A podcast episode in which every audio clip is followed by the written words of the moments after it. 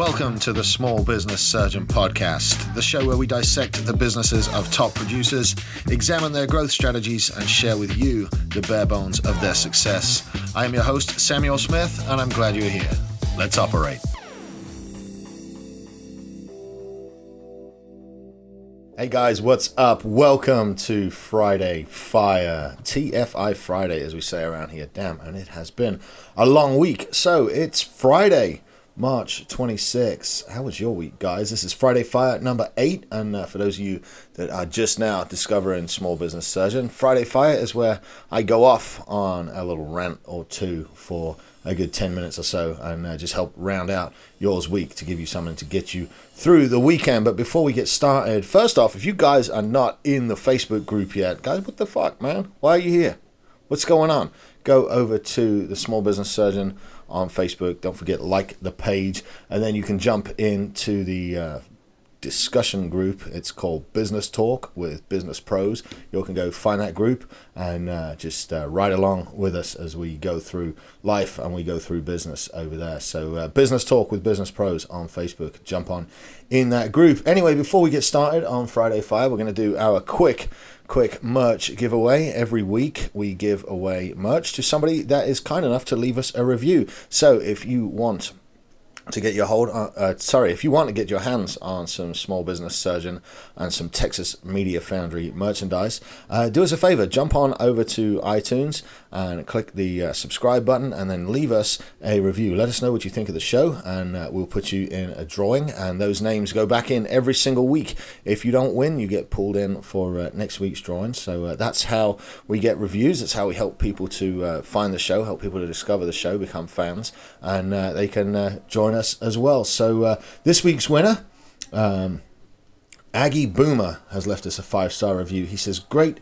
connection with guests and relatable content. Great information. So, uh, Aggie Boomer, thank you for the review. Do me a favor, jump on into the uh, Small Business Surgeon Facebook page, send us a DM with your details, and we will get that out to you the uh, the Small Business Surgeon swag and the Texas Media Foundry swag. So, uh, thanks again for that review. And, guys, you know, if you want to get entered into that drawing, uh, do jump on there on iTunes and uh, leave a review. Like I said, it helps other people find the show. All right, it's time for Friday Fire.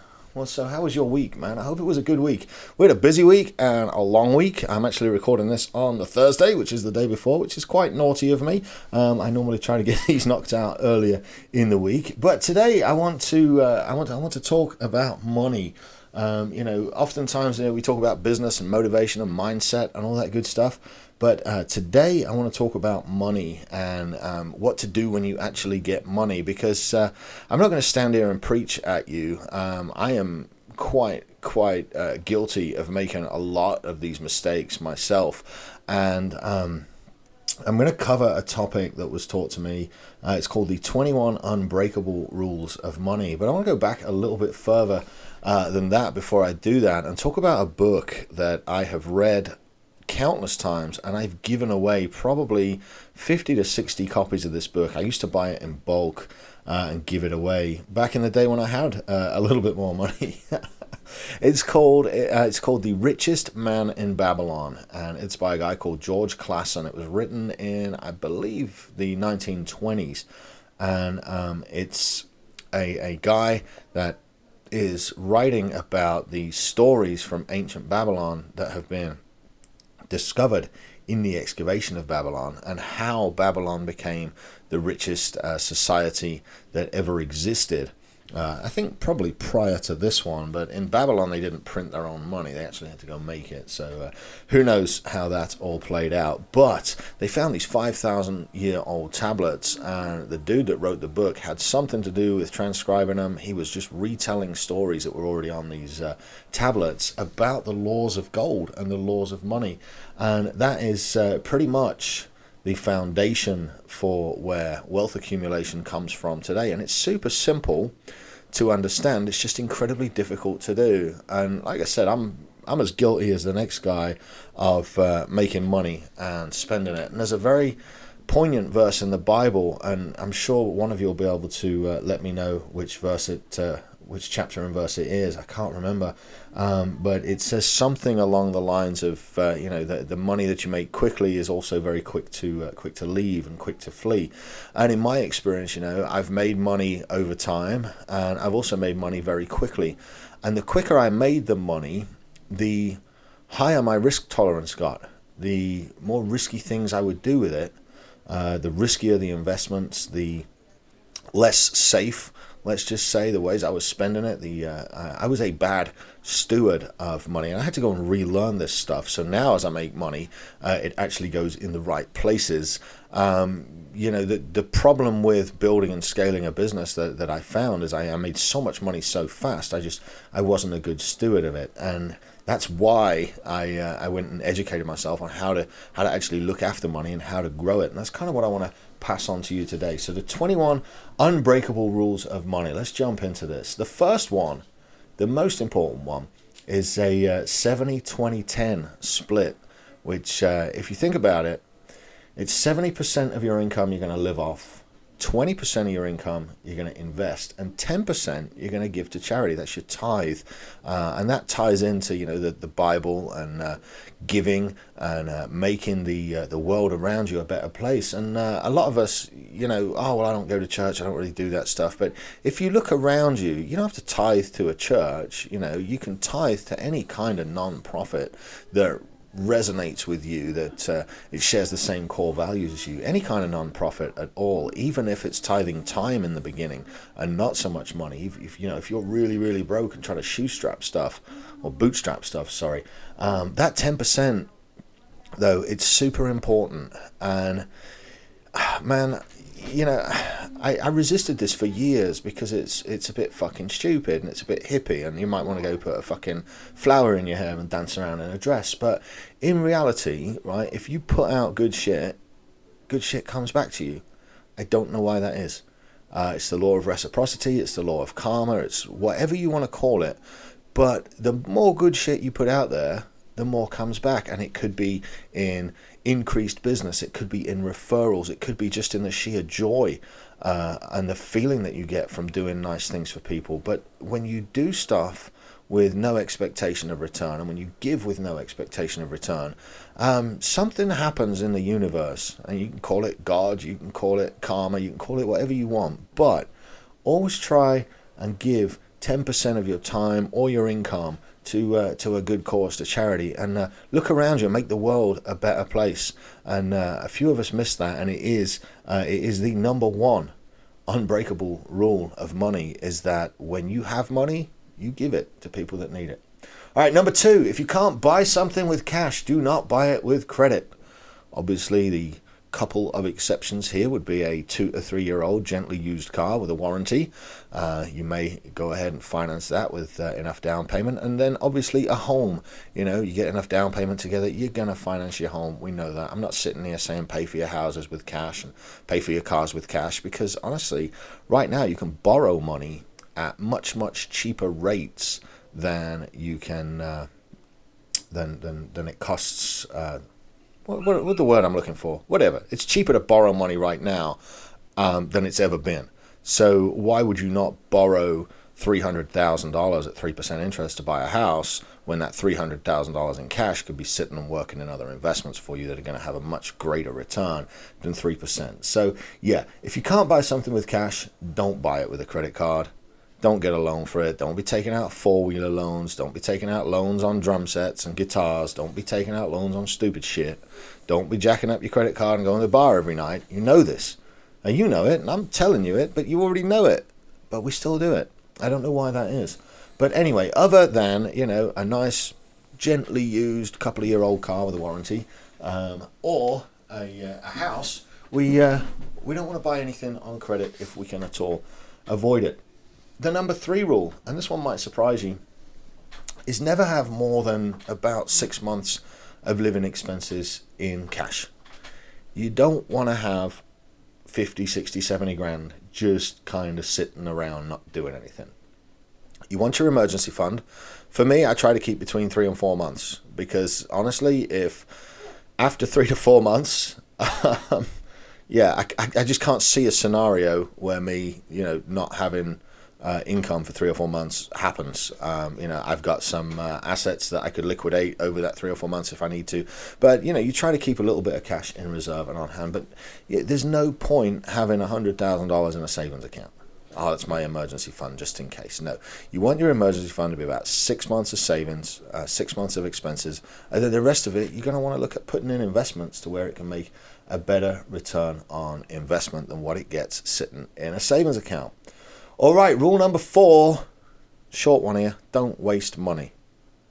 Right? And we're all guilty of this too. We're all guilty of just not paying attention to the checking account. All of a sudden, there's three overdraft charges because uh, your bank knows you're good for it, so they let a few charges go through, and you owe your bank a hundred bucks. Well, damn, that's a waste of money. You know, buying a round of shots at the bar, eh, bit of a waste of money, isn't it? That's a bit of a dick swinging contest that we can avoid.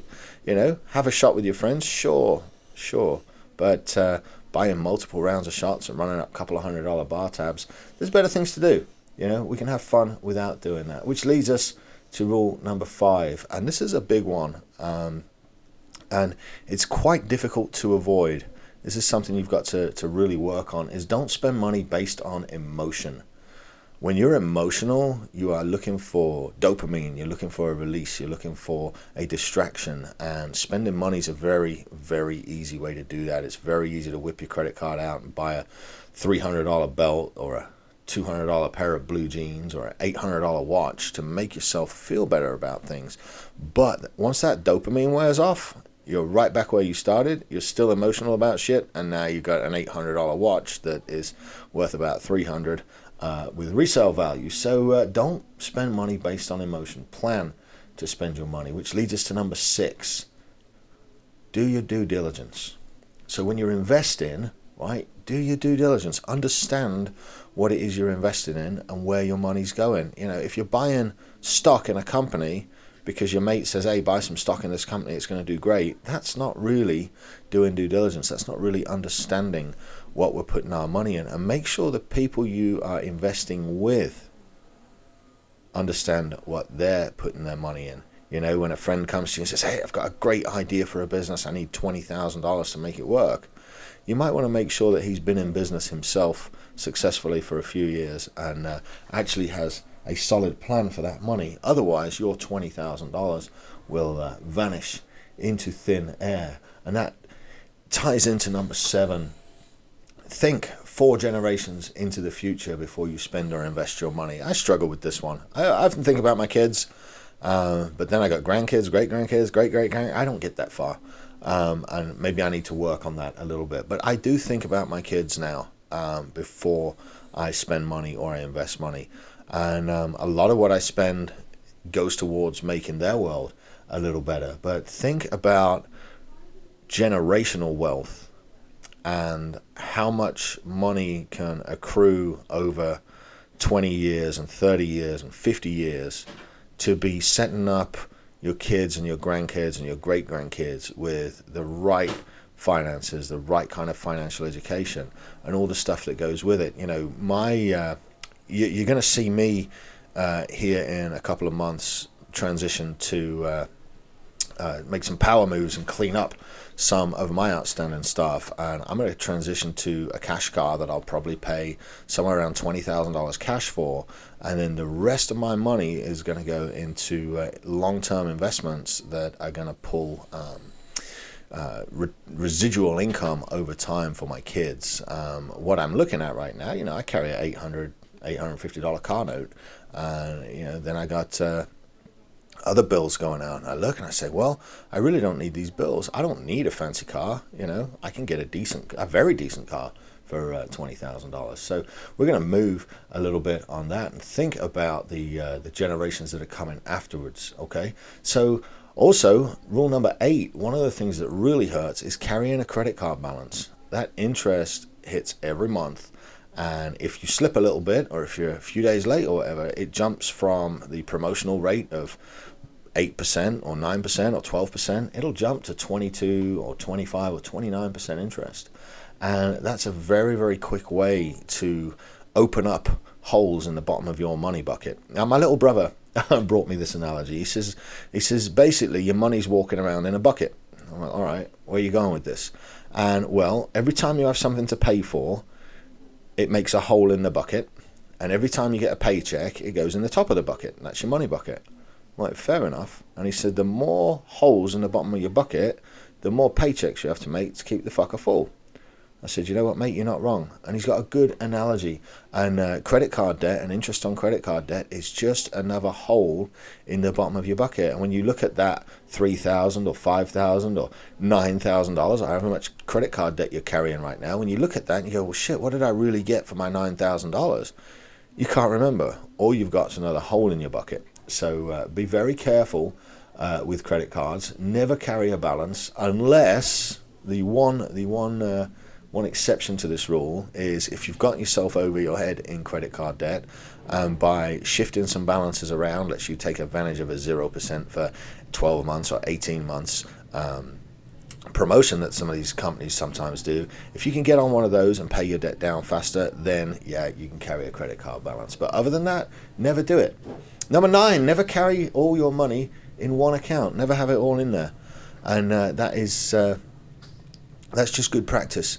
If anything goes wrong with the bank, if anything goes wrong with their computers, if anything goes wrong with their relationship, if there's ever an account frozen for any reason, you should always have a uh, second um, bank that you've got just a little bit tucked away. Me, I've got three. I've got two here in America. Um, you know, one of them's got just just a little bit in it, but it's enough to uh, to get through a couple of rainy days if anything happened to my main bank.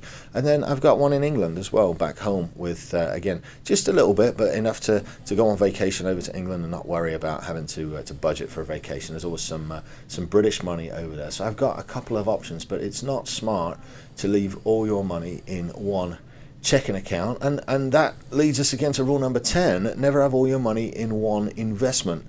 Um, yeah your first investment you're going to struggle because you're going to want to invest as much as you can uh, to make as good a return on investment as you can. So it's it's it's forgivable on your first investment to to maybe go a little all in and tip the scale a little too far that way um, but especially after that first deal and after that first deal's paid off, let, let, let's say let's say for example the first deal is a twenty thousand dollar deal and we've got twenty five thousand dollars, right? So we invest twenty thousand dollars in that deal. We're down to five grand. We're pretty uh, pretty broke, and then um, that deal closes out. We make thirty thousand dollars. So we've got ten profit. and We get our twenty back. It's great. we've got a fifty percent return in however many months it took us to uh, to do that little hustle. Then don't take that 30 and invest it all in one product project. Leave your five where it's at and take the 15s and split the 15s and do two $15,000 projects because then your bases are covered a little bit better. Um, it just is to, to take everything you've got and put it in one investment. And I've done it. Uh, the investment I put it into, uh, it crashed. It went bad. Uh, you know, I had just come from losing uh, losing my my, my uh, supplement company, and my first year in real estate, I made a killing. Um, I was one of the top agents in the state for Remax, um, and I, I did. I made a, a small fortune, and in 2019, I, I parlayed a large portion of that into a commercial real estate venture that went south, and um, my money went south with it. And you know, we were looking at maybe a eight to ten times return on investment over two years. So it seemed like a, a solid plan, and um, that's how I learned to do commercial real estate. You know, and I see the amount of money as I lost as my price of entry because I've done multiple commercial deals since then, and uh, made money back and made money off it. But that initial mistake of putting all that money into that one investment was uh, it really did hurt. I shouldn't have gone that deep. I broke one of the uh, 21 rules of money and it hurt me. And uh, you know sometimes that happens and that's that's how i can teach. That's how i can teach. It's through experience. It's through actually walking headfirst into these fuck ups uh, that allows me to stand up here and talk to you guys and say hey maybe don't do that. Maybe consider this. And uh, you know that's, that's kind of what qualifies me. I, I learned a lot through books but i also learned a lot through actual success and failure and uh, walking headlong into stupid shit so uh, that brings me back to number 11 which is never spend more than you can truly afford God, absolutely never do that because again, you always want your cushion, you always want your reserve accounts, you always want some in savings, and then you look and the, the investment will be starting to slip, and you're like, well, let me just go grab another 50 grand and dump it in there and I can turn it around, and that's never normally the case. So don't ever spend more money than you can truly afford. You don't want to go to the poorhouse for number 12, which is don't spend money solely to impress others. And they, these all tie in very nicely. But number 12, don't spend money solely to impress others. How many times have you heard spending money I don't have on shit I don't need to impress people I don't know? That's what happens a lot in this world, you know. Um, in my 20s, um, I'm not ashamed of it because I loved doing what I did, but I had one of the fastest street legal cars in the uh, in the local car scene, and I spent a fortune on a damn thing. Um, twin turbos, five litre stroker in a 2003 Cobra. made nearly a thousand horsepower at the crank. It was uh, exceptionally fast, exceptionally fun, but I was spending money just to impress other people. You know, I could have bought a bike and gone that fast. Um, I didn't need that car. I enjoyed it. It was my hobby. I went racing and stuff, but I really I spent over a hundred thousand dollars on a car I didn't need to impress people I didn't know. And uh, you know the uh, the folly of youth has me uh, looking back and chuckling about that. I did enjoy it. Yeah, it was a hobby and stuff. But imagine what that hundred thousand dollars invested at 25 years old would be worth 15 years later. You know, that's uh, that's a big wake up. So don't spend money just to impress other people. Doesn't make any sense whatsoever. You should always make sure the reward outweighs the risk. This is number 13. And uh, as I've said, when you earn the money yourself, and that money has been hard to come by, and you've ground for that money and you've worked your fingers down for that money, your risk tolerance is a lot lower. You really don't ever want to let it go. You've got to make sure that the reward out, outweighs the risk. And uh, oftentimes, if it's too good to be true, it's almost certainly too risky to be fucking around with. You will get your fingers burned if you are not careful. So treat your money as if you've worked hard for it. That's number 14. I love how these all tie together. Uh, but treat your money as if you've worked hard for it. The harder you work for your money, right, the more attached to it you are. If I have to work 70 hours a week to save up for two years to get $20,000, I'm going to be much more attached to that as if old Aunt Gertrude died and left me 20 grand, right? You see that? One twenty thousand dollars. It's the same amount, but one twenty thousand represents two years worth of hard work and savings. The other twenty thousand represents, ooh, I just got $20,000 from a great aunt that I barely know, and uh, I'm to go spend it all. You see, you must try to treat your money as if you worked for it, even when it's a gift, an investment, a dividend, a windfall, something you weren't expecting. Take a step back and visualize that money as something that you grafted for, that you put in the time for. If you make $60,000 a year and you inherit $180,000. You need to see that as three years fucking salary. And how would I invest three years salary right now? Not, oh, I've got $180,000. I've always wanted this motorbike. I've always wanted this drum set. I've always wanted a Hawaiian vacation. I've always wanted an RV. I've always wanted a new phone. I've always wanted, oh shit, I've got no money left. Because that's what happens. And it happens to all of us. This isn't me fucking preaching at you saying do this, do that, do this, do that. This is me sharing stuff that I've learned from my time when I had a shitload of money. Um, and now I'm going back that direction and I'm getting a shitload of money again. It is going to work for me and it is doing the things I'm telling it to do. I've made the mistakes, I've lost it. You know, I understand what it's like to have it and lose it again. So, that said, segues beautifully into number 15 never work for the same dollar twice. I'll say that again. Never work for the same dollar twice. Right? You do the work, you get paid, you invest that fucking money, you put it somewhere. It's going to make a difference. Manage and adapt your budget and do that every month. How much money do you spend on food? How much money do you spend on cigarettes? How much money do you spend on alcohol? I bet between food and alcohol, I bet there's some of you out there that are just fucking eating your retirement. You go to the gas station and you spend six bucks on a coffee and a, a pastry at breakfast time, or a croissant or a fucking kolache. And then you go to lunch and it's 15 bucks, but you got to tip the girl, so it's 18 or 20 bucks.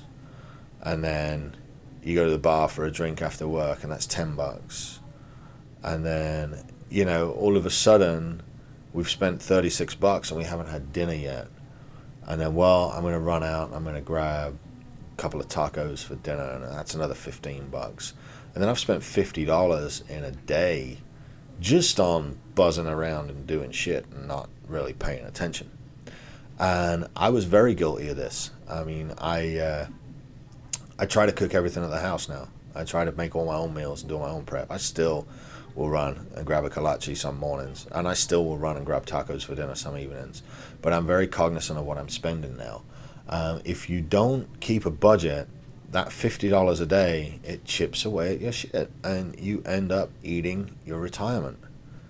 Because let's say you work twenty days a month, and you're spending fifty bucks a day just on random shit that's a thousand dollars you just blew through on what probably would have been a four hundred dollar grocery bill. So there's a six hundred dollar a month difference right there. Six hundred dollars that's seventy two hundred bucks a year that could be going in a retirement account that you're spending because you're too lazy to make breakfast and you're too tired to make dinner. This can all be avoided. So manage and adapt your budget. And number 17, know your numbers. Know what you're spending on shit you know, because $100 here and $100 there, trust me, that shit adds up. When was the last time you looked at your subscriptions? What are you paying for every month that you don't realize you're paying for? There's probably a gym membership in there somewhere. You know, what's that, 30, 40, 50 bucks a month? You know, there's probably a Netflix subscription. And then you might have had that Hulu subscription. And then you got an Amazon subscription that you forgot to cancel, so that's rebilling you.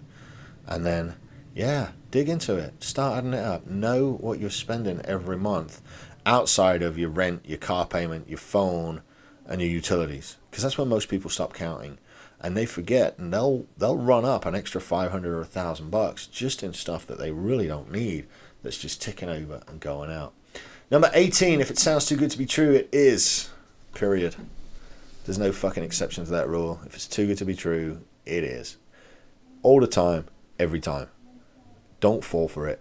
You know, do your due diligence and watch what happens to other people in the investment. If it's too good to be true, I can guarantee there's some fuckery afoot. You don't want to be involved in investments like that. Anything, any set it and forget it investment guaranteeing more than 12 15% a year, I'd look very, very long and hard at that. That sounds too good to be true. You know, there's a lot of things that you've got to work very hard at to get that kind of return. So uh, if it sounds too good to be true, it is. Number 19, inform yourself of how taxes work and pay accordingly. My least favorite thing to do is pay taxes, and yet I fucking do it. Got to be done. Got to be done. You have to keep up with that shit. Um, I have a fractional CFO that does all the stuff for my businesses, and then I have a CPA that he sends his stuff to, and it gets done.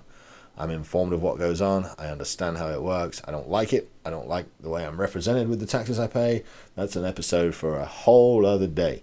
However, you need to know how they work and how to pay accordingly. You know, in my mind, means how to minimize your liability. All right. Yes, you want to pay taxes. However, you want to pay the minimum amount of tax that you are legally required to pay. And that does require a CPA. That requires somebody that can think a little creatively. However, you know, you shouldn't be paying too much in taxes. It's worth what I pay in tax professionals. It's so much. I mean, the return on investment for paying tax professionals to what I save in taxes is just incredible. So understand taxes, and if you don't understand them, inform yourself and hire a professional. Super important. Number 20, almost done. Thanks for sticking with me. Never rely on one source of income. I have multiple streams of income from multiple things. And, you know, I've got a media company. I own the Texas Media Foundry. I've got a real estate company. I own uh, liveincollegestation.com. Uh, I've got a uh, podcast and a consulting company, the Small Business Surgeon. Own that. And uh, I also uh, am a semi-professional drummer. I was a retired professional drummer until somebody bought me out of retirement. But right there is four great solid income streams and um, you know I make far more than a car payment every month just from playing drums. So uh, you know, always have multiple streams of income. Always have a few different things going on because then if your boss lets you go, or if your business stumbles, or you know whatever it is that causes interruptions to one cash flow. Like for example, um, I've got a close in April 9th. If that close in April 9th falls apart and gets pushed back to May 9th, I know that I've got enough business between. I've got two more real estate closings uh, scheduled for April. I know that, so that's three. Um, but let's say all three vanished. I've got enough business in media and in consulting in April and in drumming as well to cover April's bills and then some and April's investments as well. So that uh, really the real estate money uh, is just all going to get plowed back into growing the company. But three, four, five, six streams of income. Don't stop there. Some of my coaches have 30, 40, 50 streams of income. You know, I'm not at that level yet, you know, but I've got multiple streams of income just in case something goes wrong, which leads us to the ultimate rule of money, which is spend your time earning money until you can spend your money earning time. That is just so important because all we've got in life is time right? So it's my job and my goal to accumulate multiple streams of income, build multiple businesses, hire and develop multiple integrators, multiple managers, whatever it takes to put these together and keep them running. And then I can buy the rest of my life back. And that's it. I can do whatever I want, whenever I want. And, you know, the, the really cool thing is I, I kind of do that already, except for I come to work and do it. Um, I do get to pick and choose which clients I work with, both in the real estate side and on the uh, the consulting side and the media side too. So I'm I'm almost at that point where I can do uh, whatever I want, but I still come to work every day expecting to do a full day of work. There's gonna come a point a few years down the line when I crack that six figure a month mark, and uh, that's when I think mentally I will shift into spending my time. Um, uh, investing money and just making the money earn the uh, the freedom for the rest of my life. So uh, 21 spend your time earning money until you can spend your money earning time. All right that's it from me for today guys. I really appreciate you listening. I appreciate you hanging out. I hope you got something from friday fire number 8 the 21 rules of money. As always i will ask you once again run over to itunes hit the subscribe button and leave us a five star review. It helps other people find the show. It, uh, it helps to spread the word. It helps to get a few more uh, people on board and uh, help hopefully change their lives for the better. And last but not least, if you are not part of the Facebook group Business Talk with Business Pros, what the fuck are you doing? What are you playing at? Run over there right now. Uh, go like the Small Business Surgeon Facebook page and uh, go find that group and add yourself to it. And uh, we will see you in there. All right, guys, I will be back Monday. And I forgot to look in my show notes for who Monday's guest is. I've got five or six uh, pre-recorded podcasts all ready to go for the Mondays. I just can't remember who's next. So it will be a surprise for me, a surprise for you, and uh, I will see you guys on uh, Monday on that episode of Small Business Surgeon. You'll have a wonderful weekend. Thank you for listening. This has been the Small Business Surgeon podcast. If you made it this far, you clearly liked it. So go on iTunes and leave us a five star review. This helps people find the show and spread the good word share it with friends, and follow us at Small Business Surgeon on Facebook and Instagram. Thanks for tuning in, and we'll see you for your follow up next week. The Small Business Surgeon was recorded at Texas Media Foundry in downtown Bryan, Texas. Check them out at txfoundry.com. Ooh, yeah.